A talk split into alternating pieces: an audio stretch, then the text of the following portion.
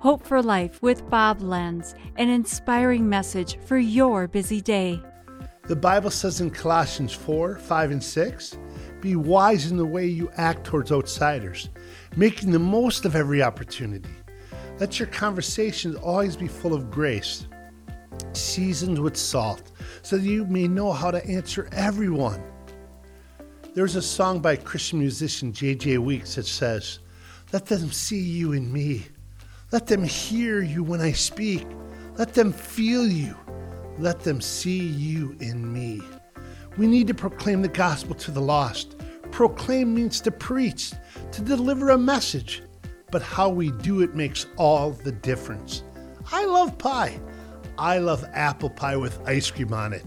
Apple pie a la mode. But if you throw it in my face, I'm not going to say thank you. Lots of Christians want to shove the gospel down other people's throats instead of delivering a message of love with love. I'm not saying don't speak the truth. Absolutely, truth is important. But we've got to deliver it with love and grace. Can people hear Jesus in our words?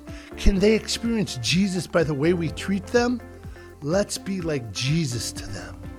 This has been Hope for Life with Bob Lenz. Discover more at lifepromotions.org.